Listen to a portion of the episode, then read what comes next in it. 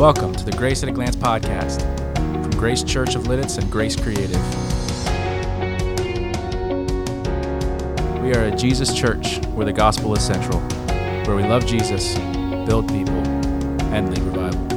Thanks for joining us.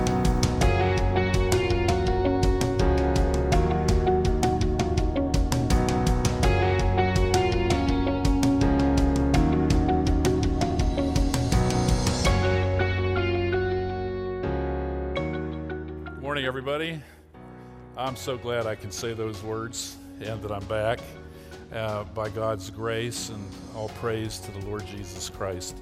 I have a lot of people to thank uh, for while I was gone. So many uh, wonderful things through the ministry of people.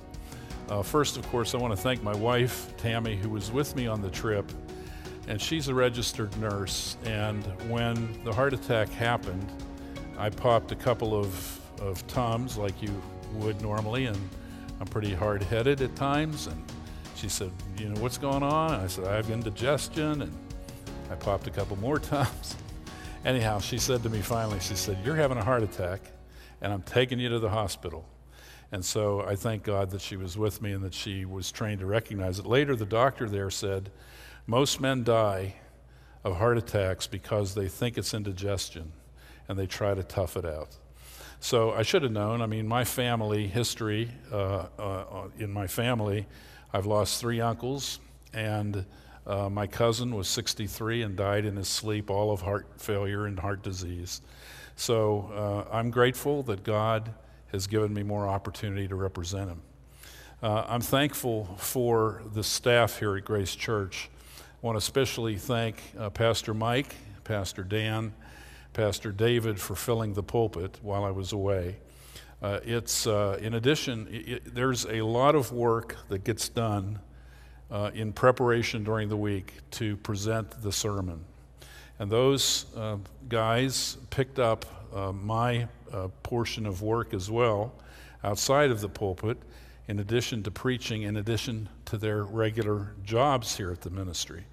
And so I'm really appreciative of them for uh, carrying. And we have a great younger staff of, they don't like me to call them young, uh, younger, and uh, they really all stepped up and led this church uh, over the course of the last 100 days. And thank you to them. I want to thank Mike Van Bell and the elder team. Uh, as soon as they got word of what had happened in California, they jumped into uh, action and uh, tried to make sure that everything on that end of the country was going to work for me. They sent Dan out to California to make sure that he could uh, find out what was going on and what kind of housing we needed, etc. And uh, so I'm just very thankful to our leadership for their ministry in our life. Uh, I have a neighbor who came and cut my grass. I have people who brought me food. Uh, I have so many thank yous that I need to, to get out, and, uh, and I will. Um, over time, you'll hear more from me if you've ministered to me. I just have so many people that I need to thank, and, and just thanking the Lord Jesus for the privilege of continuing to pray uh, and continuing to uh, answer your prayers on my behalf to allow me to continue to preach.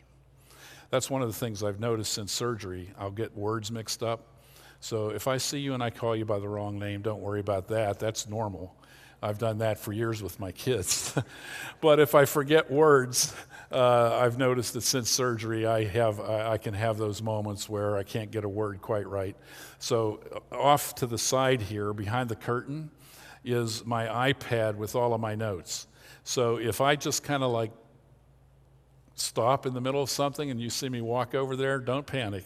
It's just me, can't remember what I'm supposed to say. Um, let me tell you what else has happened to me over the course of the last 100 days. Some of you know this, some of you don't. But I spent time in a Chinese prison. Uh, I woke up one morning in a Chinese prison. And not, I didn't know why I was in the Chinese prison. I just woke up there. And I was, uh, I was panicked. I didn't know where I was. I didn't know how I got there. And I asked the guards who were guarding me, Why am I here? And they only spoke Chinese. And so, like, I'm in this prison. I don't know why I'm in it. And I can't get out of it. And so I am like really wrestling in my cell with, I need to get out of here. Why am I here? And uh, finally, there was a guard who showed up and he spoke some English. And here's what he told me I said, Why am I here? I don't know why you're here. I'm not allowed to tell you that. Uh, well, is there any way out? There is a escape way. There's a way to get out. You're going to tell me no. I'm not going to tell. Oh, well, I will tell you.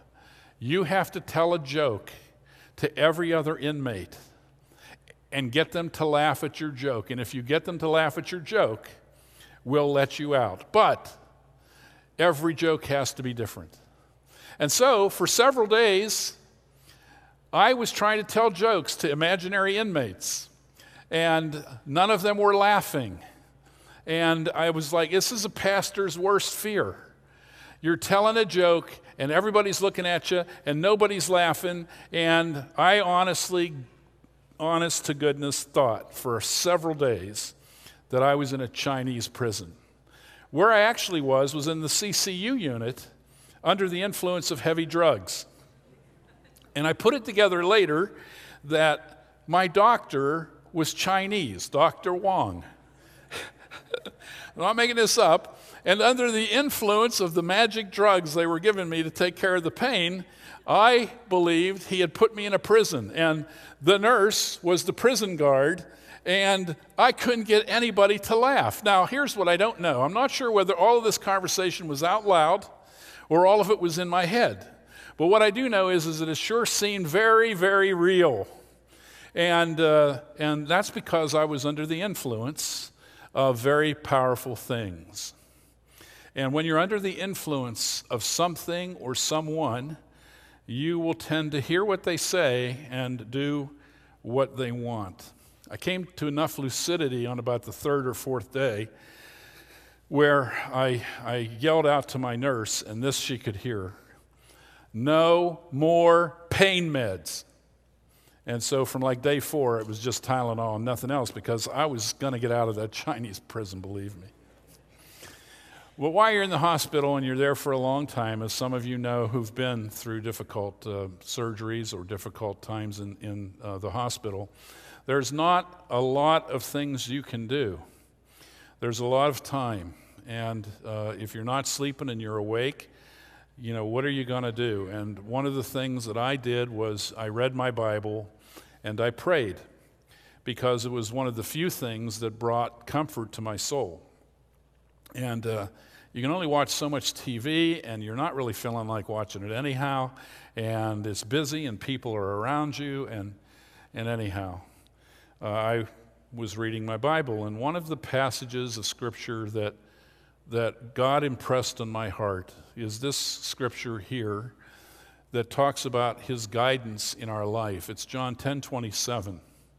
And uh, it reads like this it's a pretty simple sentence. It occurs in John 10, where Jesus is going to give the message of him being the good shepherd. I am the good shepherd. And in verse 27, at the bottom of the, of the, uh, the sermon, at kind of wrapping it up, he has this little, this little passage and it says, My sheep listen to my voice. I know them, and they follow me. Well, that was uh, impressed upon me by God a great deal during my time there and things that He was teaching me. And I thought, when I get back, by God's grace, to be able to teach and feed the people of God at Grace Church, I want them, if I can, if I'm able to do it, and I hope I can, impress upon you what Jesus impressed upon me so that your experience of feeling that closeness to Jesus that it can be as good as my experience was during that difficult time. Uh, I hope that you don't have the difficult time, but I do hope that you'll be drawn closer to Jesus and feel him in a very real way. So I want us to look at the three reminders of this verse that talks about his guidance in our life and, and all because we belong to him. And so, this first thing that I want us to notice is the possessive nature of Jesus for us. The possessive nature of Jesus for us. He says two times in this verse, he uses the word my. He identifies his people as belonging to him. So, one of the things we may not think too much about is when we ask Jesus to be our Savior and he belongs now to us, we also belong to Him, right? Because our faith is not a religion, our faith is a relationship. In every religion, you get acceptance and a relationship with God at the end of your human performance. You die, you stand before God, and you hope that your good points outweigh your bad ones, and He lets you into a relationship eternally with Him. Christianity is not that. Christianity does not teach that you do enough good and it outweighs enough bad, and at the end, God accepts you. No, the Bible teaches something completely different. That's why the gospel is a completely different message than every other religion in the world. The Bible tells us, Jesus tells us, that our relationship with God begins at the beginning when we invite Him to be our Savior. When we ask Him by His grace to forgive our sins, we enter into a relationship with Him that Jesus says is eternal life. I give to them eternal life, Jesus says. And when does that happen? The moment you believe. You don't have to wait for the day of judgment to hope that you're all right with God. If you follow the teachings of Jesus, you will find out that you're right with God today, not because of what you've done good or bad, but because of what Jesus has done that's entirely good. Now, Jesus says that he knows the people who belong to him. So if you've given your life to him, you belong to him. And the Bible says that he purchased you by his blood. He died on the cross, and when he shed his blood, that blood was a payment for your soul. More precious than silver or gold. Some people say, I don't know, I know Jesus died on the cross. What was that for? Here's why he died. His sinless life was offered in exchange for your sinful life in the presence of a God who must punish sin in a just universe. All have sinned and fall short of God's glory, the Bible says. That means I've fallen short, way short. You've fallen short, way short. That means that we've brought injustice into God's universe through our actions. Jesus came to live justly, righteously, and sinlessly. And when he offered himself on the cross, it was in exchange for the death I was supposed to pay. He paid it for me. And with the shedding of his blood, the Bible equivalates that to a payment made for our soul. And now we've been purchased out of the marketplace of sin and we've been brought into the family of God by the grace of God and the love of Jesus Christ. Our God is a loving God who found a way to bring justice to the world in a universe full of sin by sacrificing his sinless son as a substitute for me. And so, Jesus, when he talks about you, if you've come to know him as your Savior, if you've invited him to be your Lord, you belong to him in a relational way. And so he says, as he uses this analogy of sheep, my sheep listen to my voice. Now, why does Jesus use the analogy of sheep? Because in that society where he lived in his day, it was an agrarian society. People had animals. This is how they survived. Almost everyone was a farmer. And in the farming, they had flocks. And so this was a very common and typical metaphor that Jesus is using. But he also plays upon what the Bible says almost from the beginning, which is it compares people to sheep. Now, what are sheep like? Sheep are easily frightened. Sheep can easily wander off and get off the path. Sheep are easy prey for predators who want to destroy them. Sheep are a, pro, uh, a thing that produces wool for the owner. And God, all throughout the scripture, uses the analogy that people are like sheep and that they need a shepherd. The shepherd is the person who leads them. And so Jesus plays on that analogy here in John 10, and he says, I know my sheep. So shepherds knew which sheep were theirs and which sheep weren't, even though at night there might be several flocks in the pen where they were staying. The sheep learned their shepherd's voice. They wouldn't follow another voice. They had learned if they were that shepherd spent time with them, they learned the voice of their master. And they came under his influence. You're going to be influenced by something, and that's the thing that you're going to listen to. Whether it's someone or something, everyone gets influenced and listens to the voice and follows it. Jesus is talking to religious leaders in this passage, and he says that they were false shepherds. He says that he's the good shepherd. And so the idea for Jesus is everyone's a sheep and everyone will follow someone or something. You will listen to something and it will influence your life. That's basically the teaching here. So Jesus says, My sheep are influenced by me and they listen to my voice. Two guys were walking down the street in Manhattan. I don't know if you've ever been to Manhattan, but if you have been to Manhattan, you know how noisy and boisterous and intense it is. And these two guys were walking down the street in Manhattan when the one guy said to his companion walking down the street, Hey, I just heard a cricket. And the other guy looked at him like, What? How in the world of this noise could you hear a cricket? Well, that guy reached into his pocket, he had a half dollar coin, and he dropped it on the, on the concrete, and eight people came over immediately to see that because they heard the noise. And he basically said this to his friend You will listen to the things that you were interested in listening to. He liked to listen to the cricket because he was a zoologist, and his ear had been trained to listen to the voice of the creation. When he dropped the coin, you found out what other people were listening to. The principle is what? And Jesus says it here you will hear the thing you are listening for. Jesus in, in the New Testament sometimes says, uh, You have ears to hear, but you can't hear. Now, what is that all about? Especially since he says, My sheep listen to my voice. Well, he's basically saying that some people are able to listen to the voice of Jesus because they're attuned to it. They're in the Word of God. They worship Jesus when they come to places like this. They're in a relationship with Christ. And as a result, as Jesus speaks over time, they're able to hear him when he talks. And if you've walked with Jesus for any length of time, you know that there are those times in your life when God specifically gives you direction, and it's as if the voice of God were speaking directly to you.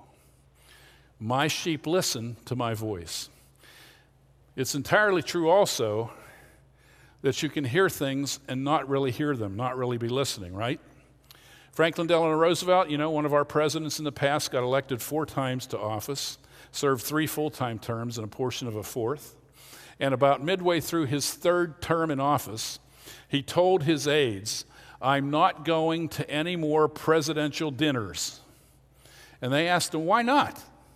And he said, Because when people come through the line, I have to put on a fake smile. I have to pretend that I'm really interested in them, and they never listen to anything I say, anyhow.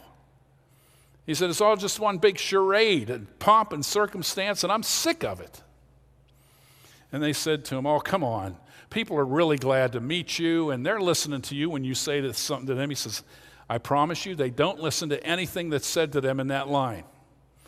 So that night, he asked his key advisor to come and stand next to him in line as he shook the hands of all the dignitaries and the people who were there at the presidential dinner.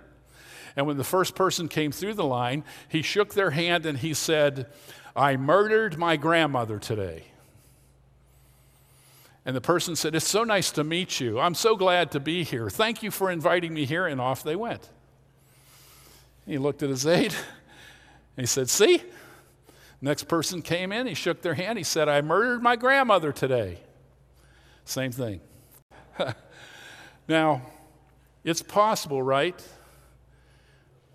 to have something be said and you're not really listening. And comics and movies are filled with the, the, just the, the play on the fact that the wife is talking and the husband's saying, uh huh, uh huh, uh huh, and he's not listening to a word she says, right?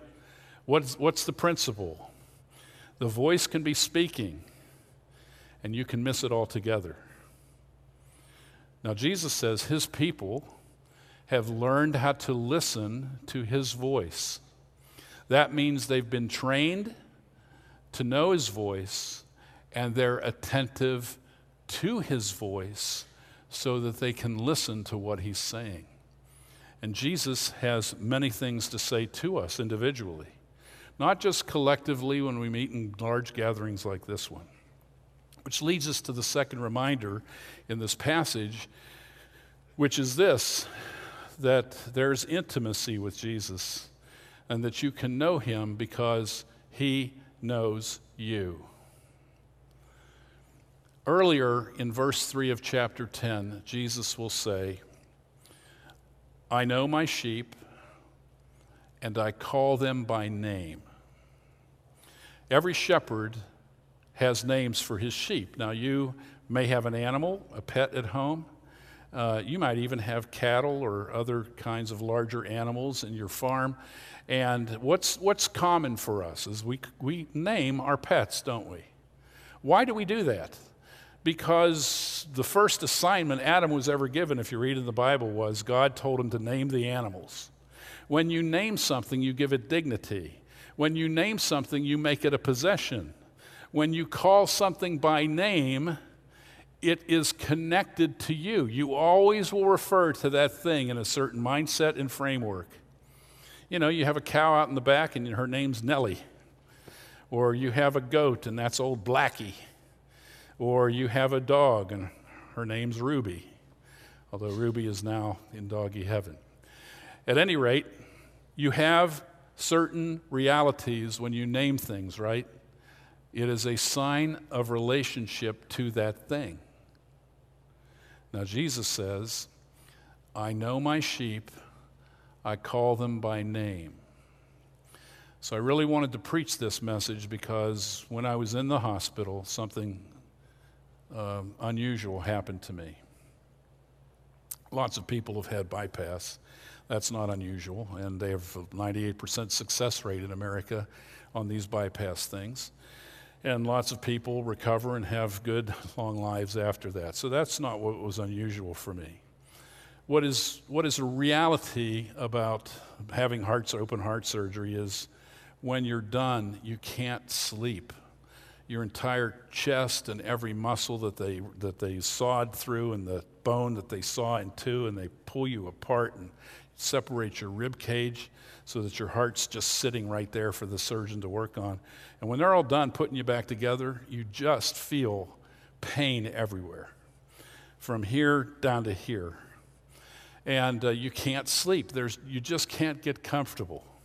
So you roll on your side, ah, you roll on that side. Ah. And so there's many nights in the hospital, if you have that kind of surgery, where you just lay there awake. And I thought, I can't just lay here awake and watch TV. I'm going to lay here, I'm going to read my Bible, I'm going to pray, I'm going to worship Jesus. And so I was doing that. And, and I was singing and praising God for allowing me to have pain, for allowing Tammy to be with me so that I would get surgery and she would get me over to the hospital because she understood what was going on. And I was just worshiping the Lord, thanking Him mostly that I still had the opportunity to represent him before people in this world. Now, the Bible says, and I, I had the second best outcome for my surgery, by the way. The best outcome would have been to die and go to be with Jesus, because the Bible says, for me to live is Christ and to die is gain. Now, that's extremely opposite from what the world says, right? The world says every day that you can not be underground, that's a good day. And you've probably said that, and I've probably said it, but the Bible actually teaches something different. The Bible actually says that if you're here in this world, alive in your body, you are to live as a representative of Christ. It doesn't matter if you're a pastor or you're just uh, out in the world doing your uh, thing that God has called you to do. Whatever God has, has directed you to do, for you to live is Christ. Your primary thing is not your vocation to make money, although your vacation is really important to making money. And the important thing is not that you get to pursue your ambitious dreams for the field that you want to be in, although that's important and God wants you to do it. All of that stuff is given to you so that you will live for Christ in a way that in your circle of influence, whatever that might be, you can make a difference in the lives of others by representing the Savior who's so precious to you. So you are to be on the lookout, right? In whatever realm you're in, for those moments when you can both live for Christ and praise his name in front of others. So, for me, I was thanking God that he spared my life so that I can represent him. If he, uh, it would have been better for me to have gone to be in the presence of Christ. For to live is Christ and to die is gain. Now, it wouldn't have been better maybe for my family, right? They would be missing me and they would be, they would be grieving me. Well, maybe. I, think, I think they would have. Um, but for me personally, God says He's a God of the living and not of the dead. Right? You see, the Pharisees and Sadducees were two religious groups arguing about whether there was life after death. And Jesus says to them, You're arguing about this thing.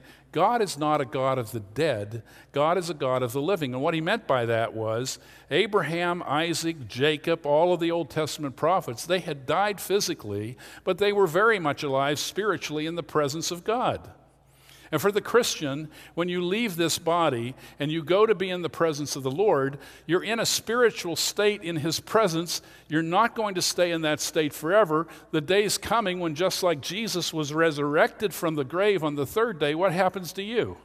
Your spirit is taken and reunited with a resurrected body, and you live forever in a body. You don't live forever as a spirit. You don't go to heaven with the angels and play your harps forever in the spirit. You get your spirit someday and your soul reunited with your body, and you're raised from the dead to live in the presence of Christ forever and ever. Right? Isn't that the teaching of Christ? Jesus died for us, he was buried, and he rose from the dead for us. He's the firstborn from the dead, not the lastborn from the dead. You and I have an appointment if we go to live with Jesus in the Spirit you and I have an appointment to live with Jesus in the flesh someday as well. Well, having said that, I was thanking the Lord for allowing me to still be alive and represent Him here on earth. I was singing, not very loud, because I had a roommate. And I was praising Him and I was worshiping Him and I was thanking Him and I was quoting Scripture. And I stopped for a moment. And that is when God said to me, Now, it sure sounded like an audible voice, like he was sitting in the chair at the end of my bed. Maybe it was the Holy Spirit speaking so loudly to my mind that I could hear it out almost as if it were out loud. I don't know exactly how that happened, but here's what Jesus said to me, and I wasn't soliciting his talk. He gave me 10 words. He said this Tim, I know how to take care of my own. Now, that's a principle we all know as believers, right? That God wants to take care of us, that, that He wants that which is exceedingly abundantly in our life beyond all we ask or think. He's promised us that. But sometimes there are those moments in life when God just does something extra to speak to you, to remind you who you belong to, and that He knows all the things that you're going through. He knows whatever the circumstance is. When He died for you, He died for you with, with your name in His mind. When He gave His blood, He knew He was shedding His blood for you. Before the foundations of the earth were laid, He called you by name and He sent His Son to rescue you. Jesus and the Father know his people. And the thing that jumped out at me, more than what he said there about taking care of me, is that he used my name. That's how he started his sentence Tim. That's my name. That's the name my mom gave me. And I, I, okay, you say, well, you're also the guy who thought he was in a Chinese prison. I get it. The point of it is you're under the influence and you hear the thing you're under the influence. And in that moment, I was under the influence of the Lord Jesus Christ because I was in his presence worshiping him. So, should I be surprised that he would speak to me? No. When you open the Word of God and you're reading it, you need to listen for the voice of God. When you're singing your praise to God, the things that should be on your heart and mind are Jesus and Father and Spirit. And when you're in that space, what do you think might happen back? God speaks to your heart, right? Because if it's a relationship, I don't know any relationships that work with just one person talking and the other person being silent. There's no such relation, there's no such thing as a good relationship where only one person speaks. Relationship means both people speak and both people listen. So, should it surprise us if God would decide to call you by name? And by the way, you can go to the Bible and find out many passages in Scripture where Jesus calls his friends by name. He calls Peter by name. At the tomb, when Mary shows up on Sunday morning and he sees Mary, he calls her by name. And he knows your name.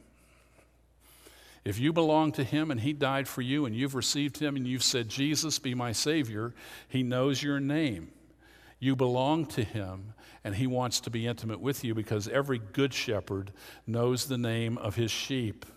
And when He calls the sheep, a third reminder for us is that Jesus not only has possession of us, not only does He have intimacy with us, but He also has leadership over us. See what he says there is the final piece of that verse? My sheep listen to my voice. I know them, and they follow me. The final truth about walking in relationship with Jesus is this if you're willing, he will lead you because that's what sheep need. Ranchers drive cattle, but shepherds lead sheep.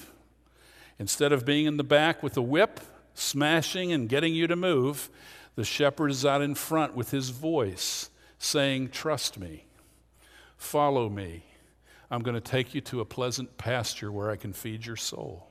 And he has his rod and his staff, and if you get a little off of the thing, he'll just bump you on the backside and get you straight on the back on the straight and narrow. And if you're downcast, which means the sheep falls on its back and all of the blood flows out of its legs and it can't walk and it would just die if you didn't have a shepherd. The shepherd comes along and he sets you upright and he rubs your legs to get the blood back in it. And then with his staff, he gently guides you back to the flock. Jesus is our shepherd. He calls you, he wants you to know him as He knows you, and He wants to lead you into places where He knows you need to go. Now, listen. A sheep only follows its shepherd because it trusts him. You ever have anything happen in your life that you couldn't make sense of? That you're like, why does it have to be this way? And you've spent hours of your energy trying to figure it out or maybe trying to fix it? And it's possible that you're living there now and, and the experience you're having is one that's not pleasant. I can tell you it's not pleasant to have quadruple bypass. It's not pleasant to have it happen in California, 3,000 miles from home. It's not pleasant to worry as you're laying in bed that you know you shouldn't be worrying, but you're wondering how your wife's getting taken care of. Right? None of that's pleasant. But out of it in that pasture comes something of intimacy with your shepherd that you can't get any other way. And there's a day coming, friends. Listen, there's a day coming when you're going to face the ultimate enemy. Death is going to knock at your door. Death is going to come, and it's going to be your time. And you have a shepherd, the Bible says, who walks with you through the valley of the shadow of death. Therefore, I will fear no evil isn't that what, he, isn't that what the psalmist says? Pastor Mike preached on this a few weeks back. And so Jesus wants to lead you, and those sheep who belong to him listen to his voice and follow him. So this morning, perhaps you would say something like this Because I belong to Jesus, I am a person who will listen to the voice of Jesus. I will pursue knowing him intimately even as he knows me intimately, and I will follow him wherever he leads me. You know what makes you want to say something like that? is because you have this intense love for the shepherd, because you know just how much he gave himself for you. The Bible says whoever has been forgiven a little bit will love a little bit, but whoever has been forgiven much, the same will love much. We are incredibly needy sinners with a Savior who's big enough to meet our need for forgiveness, no matter how big it is. And if you're sitting there and you're unwilling to forgive yourself for something in the past, I want you to know God never commands you to forgive yourself. Never. God points you to Jesus who will forgive you and bring a better forgiveness to your life. Just say, I need it. I'm a sinner who's fallen short. We all have. I can't believe what Jesus has forgiven me in my life. I can't believe I get the chance to stand up here and talk to people about the greatness of my Savior. Jesus died for me, and I don't know why.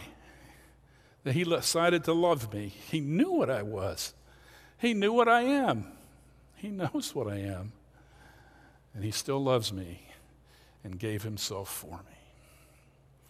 So maybe today, as you grasp the greatness of the Savior's love for you, you would just make this statement here I'm not good because I go to church. I'm not good because I was born in Lancaster County.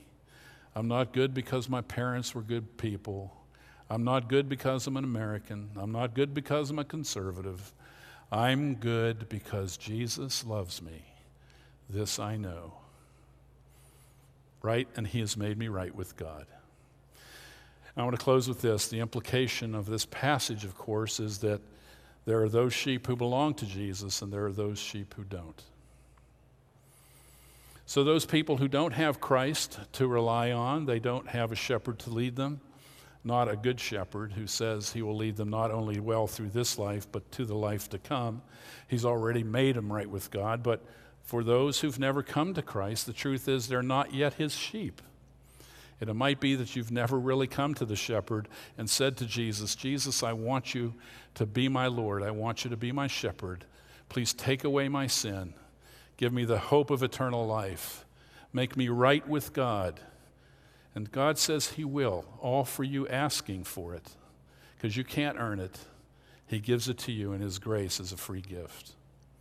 So perhaps today, you've come here into this place, this church, and you're here because something related to your desire to be right with God brought you here.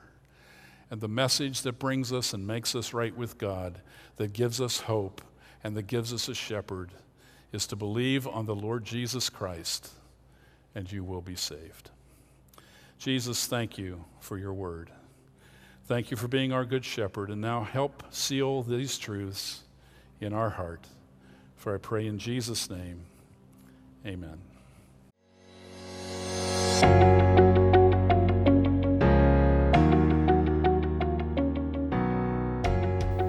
Hosting for this podcast has been brought to you by Anchor from Spotify. Our intro and outro song is Creative Mind by Bensound. From all of us here at Grace Church, thanks for listening. We'll see you next week.